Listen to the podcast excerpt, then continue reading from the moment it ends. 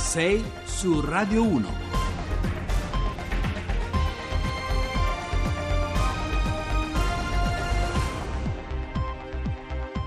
Bentrovati a 6 su Radio 1, buongiorno, venerdì 16 febbraio sono le 6 e 9 minuti, al microfono con voi Giovanni Acquarulo, l'eco dei colpi di un fucile semiautomatico risuona dalla scuola di Parkland in Florida all'Italia, dove stamattina cercheremo di capire insieme cosa significa parlare di armi nel nostro paese, cosa significa oggi possedere una pistola in Italia, quanto sia accessibile quel possesso e che rapporto c'è fra crimini, sicurezza percepita e diffusione e venta e appunto di armi leggere. Poi torneremo a occuparci di un tema rimasto da molti mesi ai margini del dibattito politico. Parliamo delle province italiane, confinate in una specie di limbo, svuotate di risorse e di personale, ma non cancellate Scopriremo infatti che potrebbe arrivare in un futuro prossimo una tassa per rifinanziarle. Nella seconda parte, con un occhio anche stamattina a quello che succede sulle piste di Pyeongchang in Corea del Sud, dove c'è un oro azzurro che vi racconteremo, torneremo a parlare anche di sondaggi elettorali, perché sono gli ultimi giorni di rilevazioni, a poco più di 15 giorni dal voto, e ci sono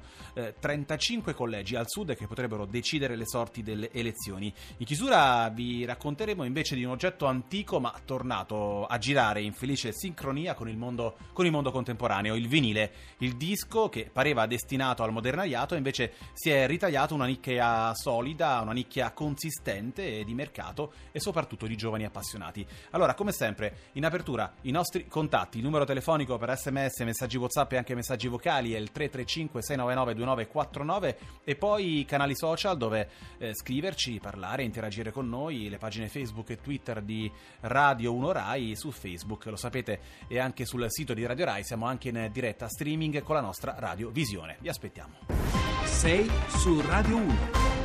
E allora il filo del nostro racconto lascia per oggi sullo sfondo la tragica sparatoria dell'altro ieri in Florida, lo sapete, la strage più grave mai avvenuta in una scuola superiore statunitense. C'è un dibattito, c'è un dibattito difficile, eh, controverso, puntualmente rimosso che riguarda la vendita e la diffusione delle armi, un punto che anche ieri il presidente Trump per inciso ha volutamente omesso e che oggi noi vogliamo spostare in Italia, dove fortunatamente non basta eh, strisciare un bancomat per portarsi a casa un fucile, un fucile d'assalto, eppure quel tema emerge sotto traccia anche qui da noi, soprattutto a ridosso di alcuni casi di cronaca, eh, dopo i quali si discute puntualmente di legittima difesa, come nel caso recente del gioielliere di Frattamaggiore nel Napoletano, e non dimentichiamo ovviamente i fatti di, di, Macerata. Alcuni giorni fa a Vicenza si è tenuta la Hit Show 2018, la fiera delle armi che ci ha raccontato di un settore in crescita con 231 aziende costruttrici e oltre 11.000 dipendenti per un business che oramai supera i 3 miliardi di euro.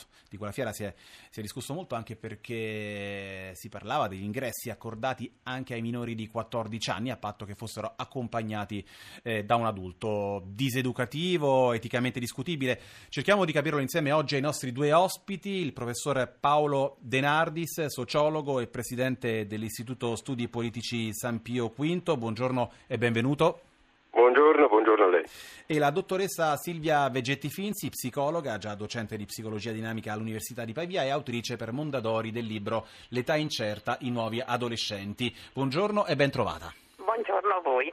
Allora, Denardis, comincio da lei. Eh, a proposito proprio della fiera eh, di Vicenza, lei ha detto è ora un po' di smitizzare il possesso delle armi perché il numero dei possessori dei possessori legali evidentemente è inversamente proporzionale al numero dei reati. Ce lo spiega meglio?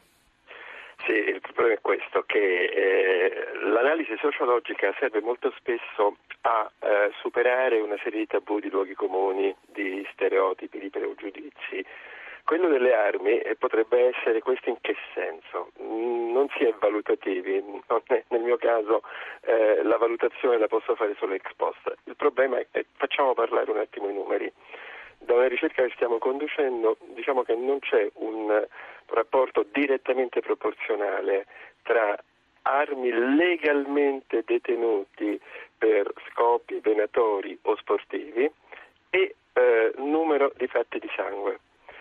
Eh, se andiamo a guardare un po' le varie eh, regioni d'Italia, noi possiamo avere dei dati, tra le altre cose nemmeno aggiornatissimi, però a livello regionale. Per esempio in Veneto c'è un forte rilascio di licenze di eh, armi leggere per uso sportivo. Sì. Eh, in Calabria eh, la, eh, il numero di licenze è bassissimo. Ciò non di meno, i fatti di sangue per, uso di armi, per uso di, di armi eh, da fuoco eh, in Veneto sono quasi a un livello di, statistica, eh, di statistiche giudiziarie pari allo zero rispetto invece a quello che abbiamo in Calabria. Mm, prendo queste due regioni, mm, che non esauriscono ovviamente il panorama generale, per dire che non, questa correlazione così immediata non c'è. Evidentemente c'è qualcos'altro, c'è qualcosa che riguarda uh, l'educazione, il tipo di rilascio di queste licenze, una formazione, una situazione di analisi forte anche della, della uh, prospettiva e dello stato uh, emotivo, affettivo, espressivo del destinatario della licenza. Ecco, Menardis, il... comunque, eh, secondo lei, ecco, diciamo, chi detiene un'arma eh, saprà trattenersi, saprà, saprà, fare di tutto per, per non usarla? Vede, la situazione in Italia è diversa da quella, da quella americana. Sì. Ecco, lì appunto basta strisciare il bancomat e, e, c'è veramente un far west anche dal punto di vista commerciale certo. de, mm, delle armi. In Italia bisogna stare molto attenti, stare, eh, però evitare pregiudizi che possono inficiare e addirittura fare, creare dei danni dal punto di vista di questa situazione. E quindi mh, mm, noi parliamo con i numeri, noi purtroppo siamo un popolo troppo spesso di, paro- mm, di, parole più che di numeri, noi cerchiamo di tradurlo dal punto di vista numerico, non per rimanere agganciati a un quantitativismo astratto, ma per poter interpretare, spiegare meglio ancora questa situazione attraverso quello che è il vero rapporto. Dopodiché chiunque, chiunque possieda un'arma deve saperla usare bene e addirittura anche puntare un'arma nei riguardi di qualcun altro diventa una cosa assolutamente, assolutamente e tragicamente abominevole. Allora, molto chiaro, molto chiaro, eh, professore. Eh, dottoressa Vegetti Finzi, torniamo sugli ingressi ecco, accordati ai minori di 14 anni a quella fiera, la fiera di Vicenza. Immagino che per lei mettere addosso diciamo, ai figli l'onere di una passione ecco, come quella delle armi da fuoco le crei qualche sincero disagio. Certo, ma giustamente il commentatore che mi ha preceduto, preceduto parlava di formazione e di motivazione questo è l'aspetto psicologico più importante, quindi escludiamo la vendita di armi, il possesso di armi da parte di eh, minori, questo non se ne parla neppure ovviamente, secondo me, perché non c'è la maturità necessaria. Ricordo che la maturità emotiva si raggiunge a 24 anni, ormai è stato provato anche dal punto di vista neurofisiologico. D'altra parte credo anch'io che una eh, criminalizzazione delle armi in quanto tali eh, sia controproducente, nel senso che eh, la, l'arma va, può essere detenuta anche a scopi sportivi, pensiamo alle, alle, anche alle Olimpiadi in atto sulla neve, esiste lo sci con, uh, con un'arma puntata, quindi dipende dalla motivazione. E la nostra cultura è una cultura fondata sulla guerra e sulle armi quindi è nell'inconscio collettivo il possesso delle armi e uso delle armi, ci sono degli immaginari maschili molto forti in questo senso, cioè bambini cominciano a sparare a tre anni anche con un rametto o con un bastone, quindi molto importante la formazione, più si lavora con dare parole, immagini, motivazioni, senso al possesso delle armi meglio è. Quindi benissimo introdurre la storia militare all'interno della scuola e anche la conoscenza storica delle armi, perché più diamo le armi in, in, diciamo, in pugno alla ragione, alla motivazione, certo. al senso, e meglio è. Eh, dottoressa, quanto secondo lei appunto un'arma da fuoco può essere un sogno proibito, un oggetto del desiderio per, per un adolescente? sicuramente un grandissimo desiderio perché nell'immaginario ciascun adolescente spara, diciamo, e basta pensare poi a tutti gli input che riceve dalla, dalle immagini televisive o, o filmiche e due terzi dei racconti televisivi, da quelli polizieschi a quelli dell'orrore a quelli militari, si basano sulle armi, sullo sparare, sullo, sull'uccidere. Quindi le motivazioni, le suggestioni sono fortissime, non vanno lasciate a sé stanti, ma vanno sempre ehm, connesse ad un senso. Perché sparare? Che senso ha? Quali sono le conseguenze? evitare appunto che l'adolescente lavori in un immaginario solitario che spesso diventa onnipotente. Benissimo, allora grazie al sociologo Paolo De Nardis e alla psicologa Silvia Vegetti Finzi, è un tema su cui potremo tornare nei prossimi giorni. Nel frattempo grazie per essere stati con noi e buona giornata.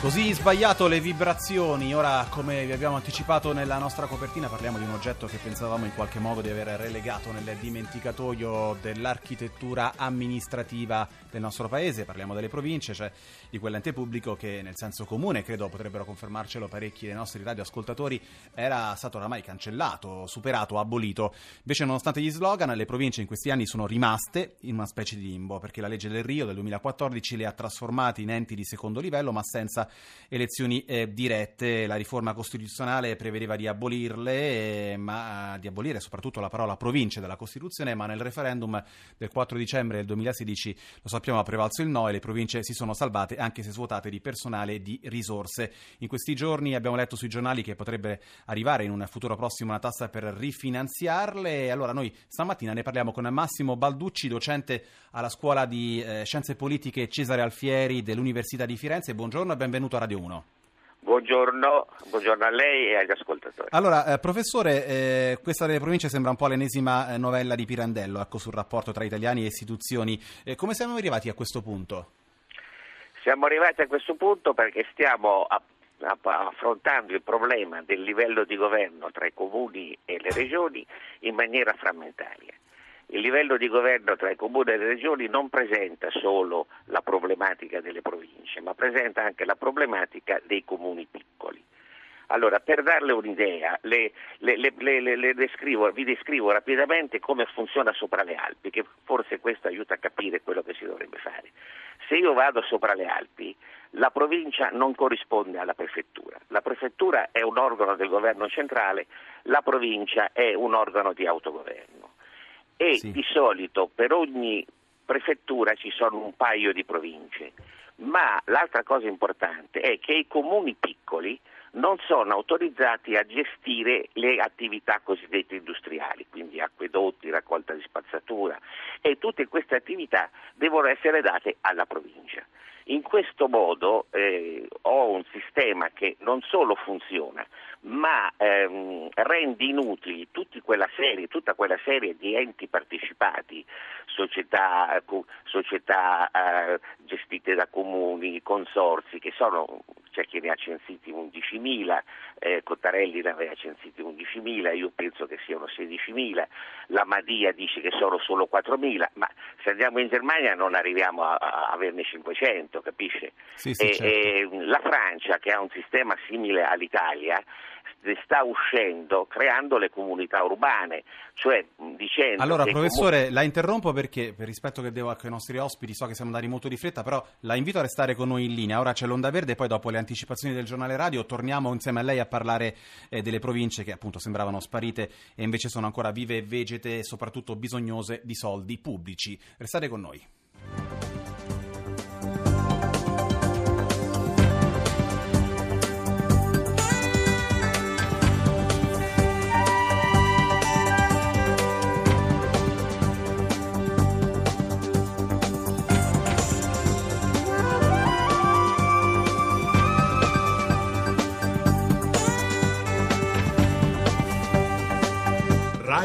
Radio 1.